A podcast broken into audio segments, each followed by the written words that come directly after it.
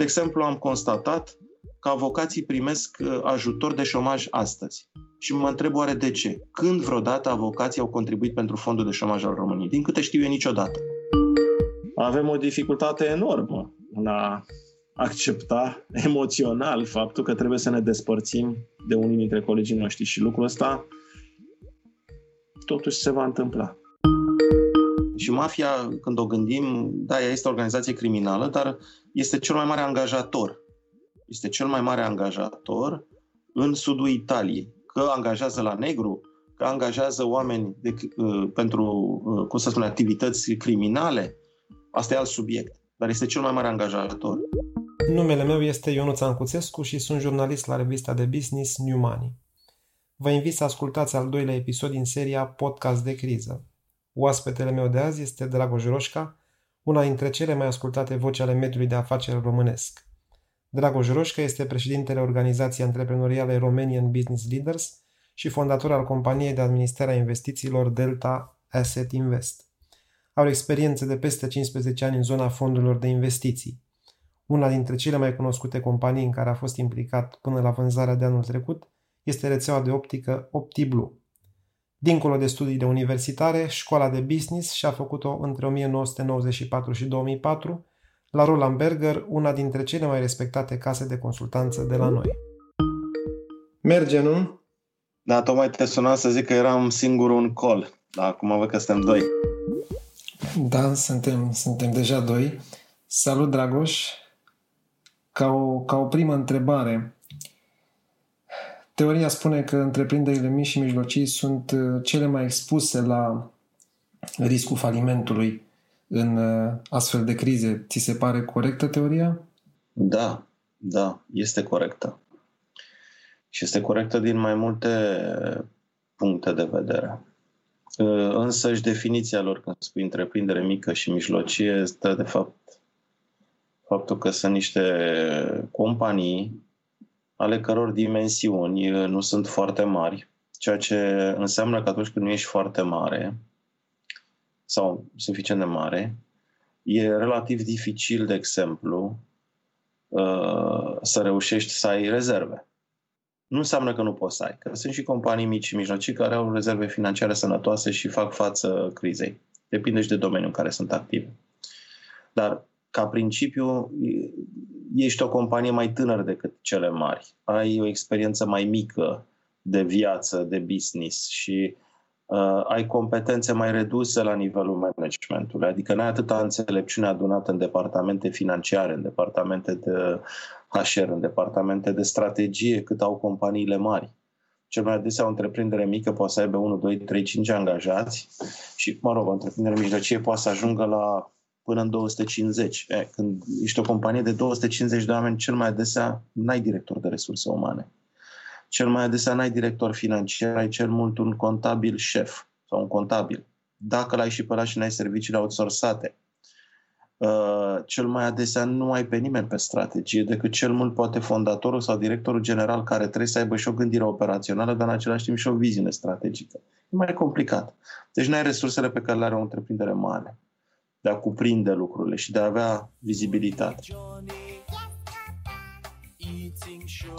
În al doilea rând, nu ai diversitatea pe care o are o întreprindere mare. Uh, diversitate din punct de vedere al piețelor și diversitate din punct de vedere al, al produselor. O întreprindere mică cel mai adesea are un portofoliu redus de produse și acționează pe un singur segment de piață, așa încât dacă ghinionul lui e să nimerească exact pe un segment de piață afectat maxim de criză, șansele ca să iasă de acolo sunt mici. La o întreprindere mare, dacă are un portofoliu mai diversificat și e prezentă și pe piața, să spunem, turismului, dar e poate prezentă un pic și pe alte piețe, atunci cumva ea își poate balansa riscurile. Sau, de exemplu, o întreprindere care e din industria alimentară mare, aceea poate că livrează și pe Horeca, livrează și pe domeniul retail. Și dacă Horeca s-a prăbușit, îi rămâne retail-ul, cu care totuși poate să vândă și să își mențină motoarele turate la un nivel de, nu știu, 50-60%. Dacă e o companie mică care era doar pe Horeca, șansele ei ca să se mai echilibreze sau să lanseze sunt mult mai mici. Deci vorbim de, de diversificare și de capacitate de adaptare. 3. Cel mai adesea, companiile mici sunt doar pe piața locală, regională, nici măcar națională.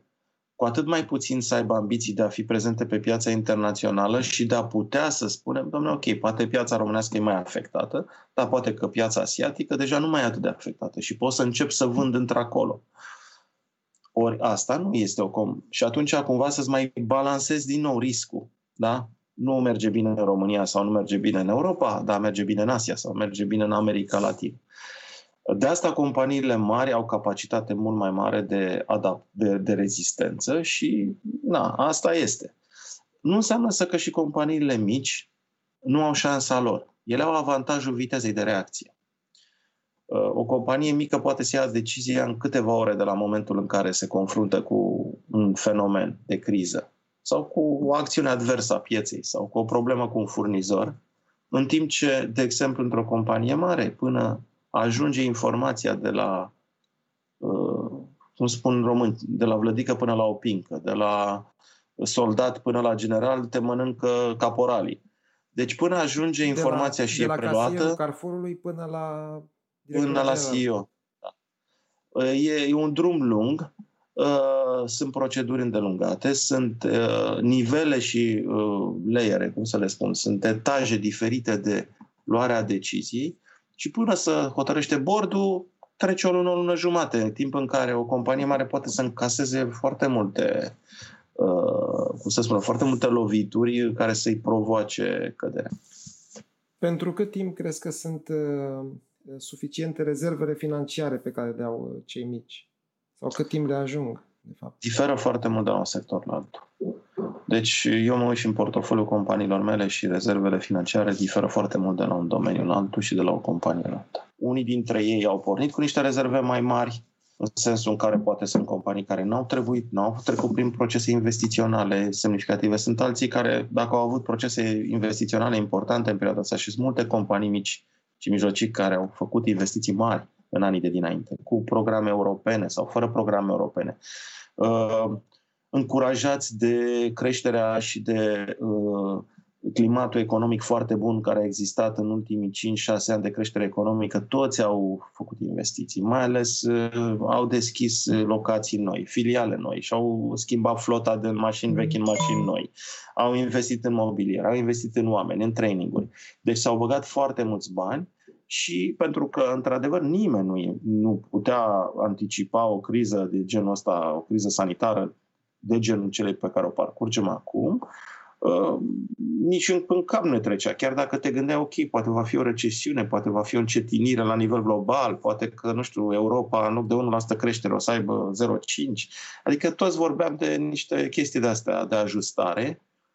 Uh, și atunci lumea nu se gândea că trebuie cine știe ce rezerve enorme în companie ca să reziste. Deci sunt unii care aveau și majoritatea nu aveau, ca să fiu mai corect cu tine spus, cred că majoritatea nu au rezerve. Cel mai adesea ai bani pentru maximum o lună, maxim două, după care s-a terminat toată rezerva.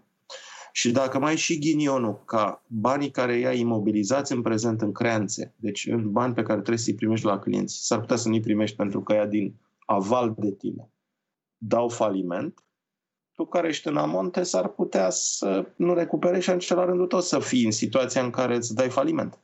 Deci aici este o chestiune a capitalului de lucru intens discutată în ultima vreme, care este blocat în economie și care trebuie să existe niște soluții rapide care să vină și din partea guvernului cu acompaniament în zona bancară, astfel încât să se deblocheze, să se lichidizeze uh, angrenajul economic între clienți, furnizori și mai departe, iarăși, furnizorul respectiv este clientul altui furnizor, etc., astfel încât banii să înceapă să circule în economie. Asta este esențial pentru perioada post-criză și este o măsură pe care n-am inventat-o noi în România, este practic principala măsură avută în vedere de cam toate statele, cel puțin în Europa. Cât de mult crezi în, în ajutorul statului? Păi eu nu cred foarte mult în el, dar cred că statul nu are încotro. Cred că dacă nu face chestia asta, statul va colapsa. Și când spun statul va colapsa, nu la modul generic statul, Înseamnă că pur și simplu societatea va colapsa. Societatea are nevoie de companii care să plătească impozite, are nevoie de companii care să dea locuri de muncă angajaților. Nu poți trăi și să te bazezi că aceste companii se vor regenera din nimic. N-ai cum. Este o criză indusă, este o criză inclusiv uh, generată de măsuri de lockdown, de măsuri de izolare și de măsuri de oprire a activității, care au fost decise de stat, și atunci statul trebuie obligatoriu să intervină în domeniul economic dacă nu vrea să aibă conflicte sociale majore. Pentru că dacă vor da faliment multe companii, oamenii vor fi pe stradă. Deja ai probleme cu oameni care sunt pe stradă acum pentru că erau cei din zona aceea informală a lucrului. Adică vreo milion, un milion și ceva de oameni care figurează în forța de muncă activă a României, dar nu-i găsești nicăieri angajați. Iar oamenii ăștia munceau fie ca sezonieri, la negru, în construcții, în agricultură, în menajere pe locuințe, bone, șoferi, tot felul de uh, activități din acestea, care ele nu erau uh, în contracte de muncă. Și oamenii ăștia nu beneficiază de asistența statului acum. Iar rezerva lor este de o lună maxim sau de două, trei săptămâni pe care o să fie pe stradă. Oamenii trebuie să mănânce ceva. Au copii, au, uh, ei, altfel n-ai ce să faci. E, dacă la ăștia tu mai adaugi încă un milion, două milioane de șomeri din economia reală, ce să faci atunci ca stat? Deci nu, mi-e indiferent, deci asta nu există că există o alternativă. Nu, nu există nicio alternativă, statul trebuie să intervine și va interveni. Indiferent de ce guvern este la guvernare, că e liberal, că e pesedist, că e de dreapta, de stânga, de ce fel o fi, nu are nicio altă alternativă decât să ajute economia să treacă peste acest moment. Dacă vrea ca să nu aibă oameni în stradă. Ce să faci? Cu ce să-i ții? Cu armata? Cu ce să-i ții? Nu poți. O știre mai puțin uh, mediatizată uh, arăta că în sudul Italiei, de fapt în Sicilia, mafia încearcă să profite de momentul ăsta și să recâștige terenul pierdut. Eu cred că nu profită, nu a pierdut niciun teren mafia în sudul Italiei. Din potrivă, eu cred că mafia este foarte solidă în sudul Italiei și din ce am văzut Italia, sudul Italiei în ultima vreme, eu cred că mafia acolo era într-o creștere de activitate în ultimii ani. Și mafia, când o gândim, da, ea este o organizație criminală, dar este cel mai mare angajator. Este cel mai mare angajator în sudul Italiei. Că angajează la negru, că angajează oameni de, uh, pentru, uh, cum să spun, activități criminale, asta e alt subiect. Dar este cel mai mare angajator și este uh, tot una dintre organizațiile, din păcate, care se bucură de multă încredere locală în sudul Italiei și are un suport popular foarte serios. Iar faptul că ei acum se duc și împoartă ajutoare este că pur și simplu au grijă de propriilor angajați, așa cum uh, a făcut statul român că introduce șomajul tehnic, așa e forma lor de șomaj tehnic a mafioților în sudul Italiei, că trebuie să-și plătească oamenii. Nu e nimic acolo diferit de altceva. E pur și simplu tot o înțelegere economică și, și politică a situației. Politicienii mafioși din Sud au înțeles că trebuie să facă asta. Au început să circule prognoze legate de scăderea economică pe care o să o avem. Și unii sunt mai optimiști, cu minus 5% din PIB, vorbesc de bănci și de, de guvern, iar alții vorbesc de niște scăderi de câteva zeci de procente. Ce să înțelegem? Sau pe unde uh, suntem, de fapt? Eu văd lucrurile așa. Există trei paliere. Există palierul celor mai optimiști, care, din câte am observat, cei mai optimiști acum sunt la guvern. Deci acolo acest, această rectificare bugetară care s-a făcut recent se merge pe, un, pe o scădere a PIB-ului de 1,9%, minus 1,9%. Asta este de departe cea mai optimistă abordare pe care am văzut-o. Pentru că dacă ne uităm la ce spun organismele internaționale Uh, FMI, Comisia Europeană, etc., uh, ei se duc mai degrabă spre o prognoză de scădere cuprinsă între 3,5 și 5%. Și aici trebuie să avem în vedere că atât FMI cât și Comisia Europeană au un decalaj și o întârziere de informație cu privire la ce se întâmplă în România, în sensul în care Um, ei primesc niște informații, să zicem, de acum două, trei săptămâni pe care le analizează, inclusiv INSEU are la bază niște informații bazate pe un studiu făcut în cadrul unui eșantion de companii în perioada 16 uh, martie sau 13 martie, 20 martie. Ce știm noi, de exemplu, dintr-un studiu făcut uh, la nivelul uh, membrilor Coaliției pentru Dezvoltarea României, Uh, din uh, la, și care s-a adresat tuturor organizațiilor membre este că scăderea este mai mare. Studiul este foarte recent, s-a făcut acum aproximativ, s-a derulat săptămâna trecută, deci practic 3-4 zile în urmă. Deci, practic, surprinde informații mult mai, mult mai de actualitate cu privire la cum s-a terminat luna martie și cum a început și se derulează luna aprilie. Situația nu arată deloc, dar absolut deloc bine. Deloc bine. Deci a spune că mai degrabă a, a, inclusiv poziția femeii sau evaluările femeii și ale Comisiei Europene sunt optimiste vis-a-vis de scăderea PIB-ului în România în acest an. Despre poziția guvernului acolo este optimismul enorm. enorm. Uh, o vezi de două cifre? Nu vrem să discutăm. Va ieși un document în sensul ăsta, nu vreau să uh, fac mai multe, uh, să, okay. să spun mai multe despre acest document, pentru că el este încă în lucru, este să lucreze o echipă mare de macroeconomici care lucrează la el. Dar este la mai mare, mai mare da, decât... Nu știu dacă este mai mare de două cifre sau este sub două cifre, dar în orice caz este mai mare, semnificativ mai mare decât, decât ce se vorbește ce acum. estimează și uh, FMI-ul și ce estimează și Comisia Europeană. Deci ca scădere de PIB, generată de activitate economică în scădere. Despre asta discutăm. Da? Și generată de faptul că estimările noastre sunt că inclusiv statul nu va avea toate resursele necesare pentru a putea să susțină cheltuielile statului așa cum sunt ele acum uh, proiectate, inclusiv în această rectificare bugetară. Deci statul trebuie să fie mult mai ambițios, guvernul trebuie să fie mult mai ambițios vis-a-vis de măsurile de ajustare a cheltuielor publice, dacă uh, guvernul și politicienii, și aici nu mă refer la vreun partid anume, toți, pentru că am văzut niște poziții publice în Parlament groaznice din punct de vedere al, al măsurilor luate, deci demonstrează o, o decuplare totală de la situația economică din România și de la dialogul cu uh, oameni din economie. Deci atât cei din Parlament au scos niște legi, cât și deciziile de la guvern, care demonstrează că de fapt este o lipsă de conectare destul de importantă. Cum poți să echilibrezi bugetul? Probabil că trebuie lucrat la unele taxe și va trebui să existe mai multă echitate fiscală între diversi contribuitori, pentru că în România s-au creat foarte multe inechități fiscale în ultimii ani. De exemplu, am constatat că avocații primesc uh, ajutor de șomaj astăzi. Și mă întreb oare de ce? Când vreodată avocații au contribuit pentru fondul de șomaj al României? Din câte știu eu, niciodată. Da? Au casa lor de pensie separată, n-au contribuit la sistemul de pensii niciodată, acum au ajutor de șomaj necontribuit niciodată la șomaj în România. Deci astfel de, de, de lucruri ar trebui să iasă și să fie discutate deschis și, uh, și corect în România și asumate de către toți să se termine cu privilegiile, pentru că suntem într-un moment în care nu ne mai putem permite, de niciun fel. Nu putem permite TVA-uri mult mai mici în anumite industrii decât ar trebui ele să fie.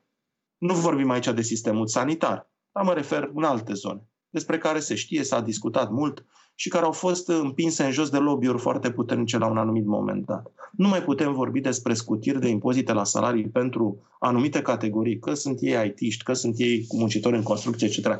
Pentru că realitatea ei nu ne mai putem permite astfel de, de, de subvenții și la fel va trebui să găsim și să ne uităm și la ce tipuri de taxe sunt subdimensionate astăzi față de ceea ce ar trebui să fie legat de pachetele de salvare pe care le oferă atât uh, Statele Unite cât și Uniunea Europeană. Nu crezi că au și uh, un efect secundar negativ asupra puterii monedelor respective? Adică există un risc de devalorizare? Devalorizare, sigur că există. Nu devalorizare, ci, da, uh, da, să spunem devalorizare, inflație, de fapt. Uh, ideea ce se întâmplă? Uh, Inflație, clar, este și va fi accentuată de masa monetară pusă în circulație major. Um, inflația exista și exista masiv peste tot și în Statele Unite și în, în Europa anterior. Uh, sigur, contează mecanismele prin care calculezi inflația asta. Uh, Mie mi-e foarte greu să cred într-o inflație de 2-3%, cât se povestea că e în țările europene stabile, în condițiile în care cu toții știm, care am călătorit pe afară și facem un, un, un parcurs al ce s-a întâmplat cu anumite repere de cost în ultimii 10-15 ani, și eu vă dau un simplu exemplu. Biletul de metrou în Londra costa o liră la mijlocul anilor 90, costa două lire în jurul anilor 2000-2003 costa undeva în jur de 4 lire uh, în anul 2010 și costă 5 lire astăzi. Deci a crescut de 5 ori. Biletul de metrou la Londra în 20 de ani. Asta nu înseamnă inflație de 1% pe Asta nu înseamnă când crește de 5 ori în 20 de ani, nu înseamnă inflație de, de 1%. La fel, ă, dacă ne uităm cât costă o cameră la hotel. O cameră la hotel de uh, 4 stele în, uh, într-o țară vest-europeană costa la mijlocul anilor 90, sfârșitul anilor 90, undeva în jur de 40-50 de, de euro pe noapte. Acum costă 200-250. Ce sfat ai pentru oamenii care au rezerve financiare semnificative? Cei care stau pe cash? Păi, ce să spunem, uh, uh, există două abordări aici. Dacă stai pe cash din, uh, din lipsă de idei, asta este cea mai costisitoare investiție în ziua de astăzi. Deci cred că statul pe cash, indiferent că vorbim de euro, dolari sau lei, sigur, diferent, vor diferi evoluțiile în timp, dar ele vor fi erodate de, de, de inflație. Deci acel cash va fi erodat de inflație mai mult decât dacă le-ai investi niște active a căror valoare va crește cu timpul. Asta mă refer la cei care nu știu ce să facă cu banii. Dacă, în schimb, sunt oameni care stau pe cash pentru că așteaptă anumite oportunități, pentru că știu să-și creeze anumite oportunități de investi și pentru că așteaptă acel moment magic. Nu știu dacă se va întâmpla, da, și când se va întâmpla, dar el se întâmplă în crize în care poți să achiziționezi, să investești, să achiziționezi active la ceea ce se cheamă o fracție de dolar. El poate fi să, să cumpere active la 2-3 cenți la dolar cu cât au cumpărat uh, companiile de recuperări creanțe de la băncile românești uh, în anii 2013, 14, 15, când s-au vândut portofoliile de neperformante. Deci atunci Uh, cumpărai la 3% din valoare, 4% din valoare, 5% din valoare active. E adevărat, nu, active complicate în general, dar e, e, dacă erai atent, reușeai să scoți mult. Da, de asemenea, puteai să cumperi companii subevaluate și care poate le cumpărai la 30 de cenți la dolar, la 50 de cenți la dolar. Deci, cei care știu să facă astfel de afaceri pentru ei e bine să păstreze cash, să aibă cash la dispoziție pentru a putea interveni, pentru că piața va, va veni cu astfel de oportunități, n-am niciun dubiu. Va fi un orizont destul de larg de timp în care vor apărea astfel de, de oportunități în piață și atunci cine știe să facă treabă pe zona asta, e bine să aibă cash. Cine nu are capacitatea de a investi în sensul ăsta, părerea mea, statul pe cash nu, Uh, nu este investiție neapărat foarte bună în perioada asta. Mutând discuția spre Dragoș Roșca, investitorul. Cum te-a prins uh, criza din 2008 uh, față de criza COVID-19? Țin minte că atunci erai destul de extins și de îndatorat. Mă refer la companiile da. din portofoliul tău. Cum ești păi, acum? M-a prins așa, m-a, atunci m-a prins cu un portofoliu mare de investiții, uh, foarte diversificat, deci aveam vreo 15 proiecte în care investisem, companii sau proiecte care urmau să fie transformate în companii. Uh, și cu foarte puține companii mature. Deci erau multe companii mature, având, nu știu, unele dintre ele aveau și un an de zile sau câteva luni de când le fondaseră. Um, cu management, uh, să-i spunem, insuficient rodat, uh, cu expuneri foarte mari pe, pe multe domenii și, în general, companii care erau pe cash flow negativ și aveau nevoie de, de suport permanent atât din partea acționarilor, dar și de la finanțatori, de la bănci și leasing, etc. Și evident că atunci a fost destul de complicat să reușim să găsim balansul potrivit și să stabilim cu ce companii mergem mai departe, cu care nu, ce facem cu ele, pe care putem eventual să le vindem, să le transformăm într-o, într-o, într-un randament bun, pe care nu. Cel puțin două au fost pierdute pe drum. O rețea da, de da, articole da, de pescuit Gipo și o rețea de articole pentru copii Mini Blue. Da, pe zona retail, într-adevăr, apropo de asta, cum spuneam, companii care erau active pe un domeniu, adică în speță retail și în care a fost extrem de puternic uh, afectat de criză retail-ul la momentul respectiv. Deci o scădere a cererii rapidă și care a durat câțiva ani și practic companiile care nu aveau locații mature, care nu aveau încă uh, o clientelă foarte loială, care nu aveau un portofoliu de produse bine calibrat și așezat pe piață, care nu aveau un model de business suficient de bine conturat și care să aibă uh, marje foarte solide, uh, ele au fost mai vulnerabile. Este drept că la momentul respectiv noi am resimțit în plin și lipsa de colaborare a sistemului financiar bancar, Cred că criza din 2008-2010 este un model de așa nu pentru uh, colaborarea între sistemul bancar și sistemul uh, economic, antreprenorial. La momentul respectiv, băncile au blocat uh, liniile de credit la toate companiile sau la marea majoritate a companiilor, dar vorbim de sute de mii de companii. Uh, România a pierdut atunci 400 de mii de companii antreprenoriale 400 de mii de companii care au intrat în insolvență și din care foarte, foarte puțini au reușit să iasă, undeva în jur de 3% au reușit să se salveze, dar restul au fost lichidate pur și simplu de lichidatori, pentru că firmele de insolvență, să fim realiști, sunt niște firme de lichidatori care, care le place să lichideze activele noaptea pe întuneric Adică în momentul în care o firmă intră în faliment, se stinge lumina, acționarii ies din firmă, sunt scoși din procesul de decizie, managementul e scos din procesul de decizie și rămân lichidatorii care în momentul respectiv încep să ciopărțească și să-și facă meseria.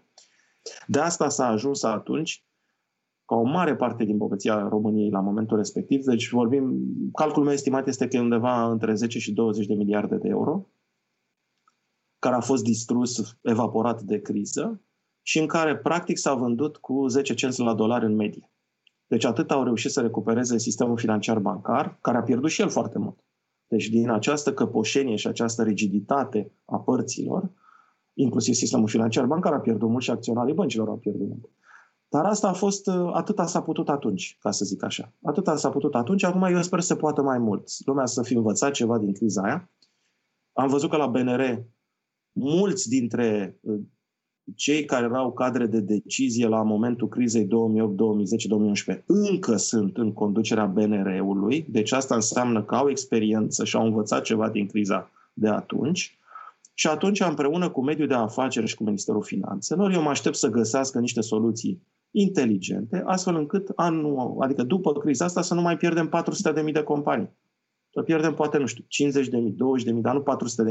Pentru că mi-e greu să cred că în criza aia din 2008, 2010, 2011, chiar 400 de mii de companii erau incompetente și incapabile să, să reziste. Dar cum te-a prins acum?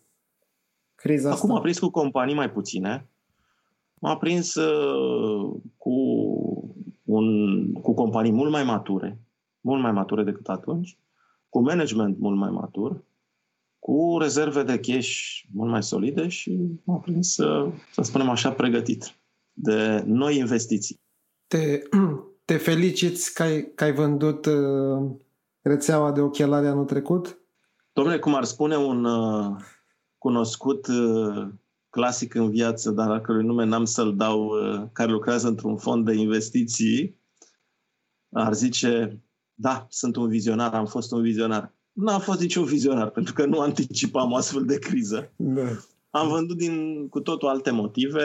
Uh, investiția ajunsese la un nivel la care um, da, putea să producă un randament foarte bun uh, la exit. Uh, aveam o echipă excelentă acolo care putea să ducă proiectul mai departe. Era un investitor a venit un investitor puternic cu un plan foarte bun de dezvoltare și pe care îl continuă și care sunt convins că va avea rezultate bune. Dar, cum spuneam, a fost un vizionar. Ai, ai bani pregătiți pentru alte investiții, dacă apar oportunități, apropo de oportunități? Păi, dacă asta este jobul nostru, da, sau al meu să zic. Sunt sigur că vor fi companii bune în piață foarte bune, cu management ok, cu acționare ok și care, din păcate, din faptul cum se așează lucrurile la un moment dat în piață, uh, vor avea nevoie de ajutor și nu cred că îl vor găsi neapărat uh, la guvern sau la Ministerul Finanțelor sau la bănci, pentru că nici băncile și nici Ministerul Finanțelor nu vor putea să rezolve toate cazurile particulare. Uh, doi, s-ar putea ca o bancă Uh, să fie interesată să ajute pe cineva, dar și mai interesată să o facă dacă mai vine un investitor cu experiență alături. Și atunci să fie situații pe care poate împreună cu o bancă uh, și împreună cu fondatorii sau managementul acelei companii să găsim soluția optimă pentru compania respectivă. Deci eu așa văd lucrurile. Și o ultimă chestiune. De ce ți era cel mai fric atunci? De ce ți-e frică acum? Um,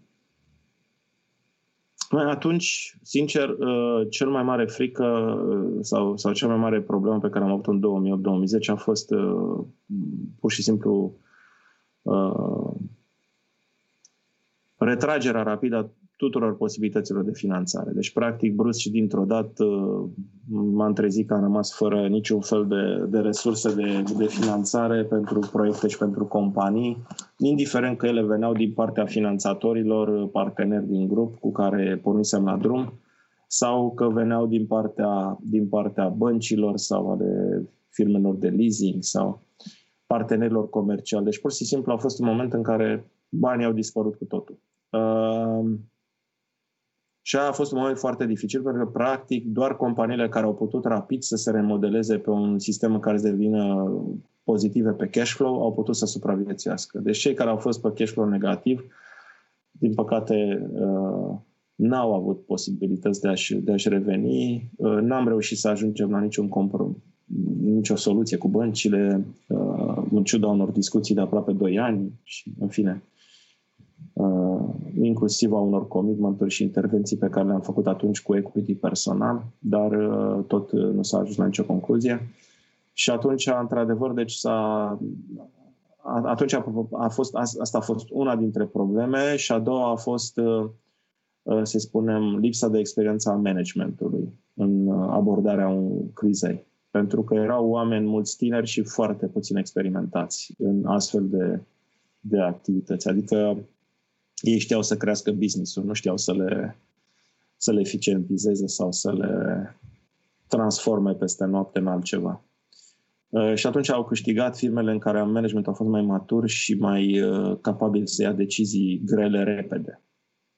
Și au fost, uh, poate, și-a, și-a colaborat mai bine și cu acționarii la momentul respectiv, pentru că și asta era o chestiune de nivel de colaborare între management și acționari. Acum, um, mai degrabă aș spune lucrurile pe care le văd au altă, altă problematică. Uh, companiile românești acum sunt mult mai inflexibile decât erau în 2008-2010. Uh, au o bază de costuri mult mai ridicată. Deci, practic, uh, la momentul respectiv, companii românești erau uh, decapitalizate și nu aveau resurse de creștere pentru că investiseră mult, uh, dar uh, costurile cu salariile nu erau atât de mari, plus că existau multe supape de echilibrare cu PFA-uri, cu micro, cu alte chestii la vremea respectivă. Astăzi ele nu mai există. Deci foarte puține companii românești mai au posibilitatea de a echilibra. Și între timp nivelul salariilor a crescut mult taxele salariale sunt foarte mari în România uh, și atunci problema care se pune acum sunt multe companii care au niște costuri fixe, să le spunem, cele cu salariile și aha, cu, pe care vor avea dificultăți în a, le, în a le gestiona în perioada următoare. Uh, deci aici este o chestiune în care uh, companiile trebuie să aibă, și asta mă refer inclusiv la numele, deci la leadership-ul din companii, să aibă forța și capacitatea de a lua decizii grele.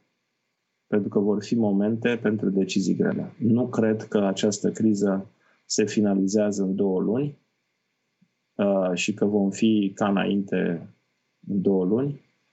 Cred că, din potrivă, va dura destul de mult.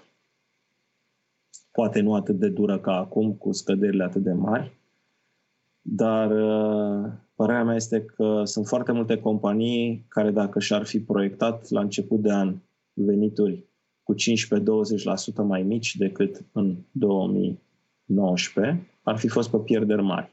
Foarte multe și-au bugetat creșteri de 15-20%, 10-15-20% și asta le-a arătat niște profituri pe hârtie. Au mărit salariile, uh, sunt zone unde chiriile au crescut, uh, sunt zone unde costurile operaționale au crescut de asemenea, dar în principiu factorul cel mai dificil pentru companii astăzi sunt costurile salariale. Adică, pe de o parte, noi, mediul de afaceri, Uh, mergem foarte hotărâți așa și zicem la guvern, domnule, știți, ar trebui să tăiați cheltuielile alea din uh, zona bugetară și că sunt prea mulți oameni, prea multe cheltuieli, prea multe risipă, prea multe așa. Dar pe de altă parte, în, când vorbim de propriile noastre companii sau ONG-uri sau așa, avem o dificultate enormă în a accepta emoțional faptul că trebuie să ne despărțim de unii dintre colegii noștri și lucrul ăsta totuși se va întâmpla.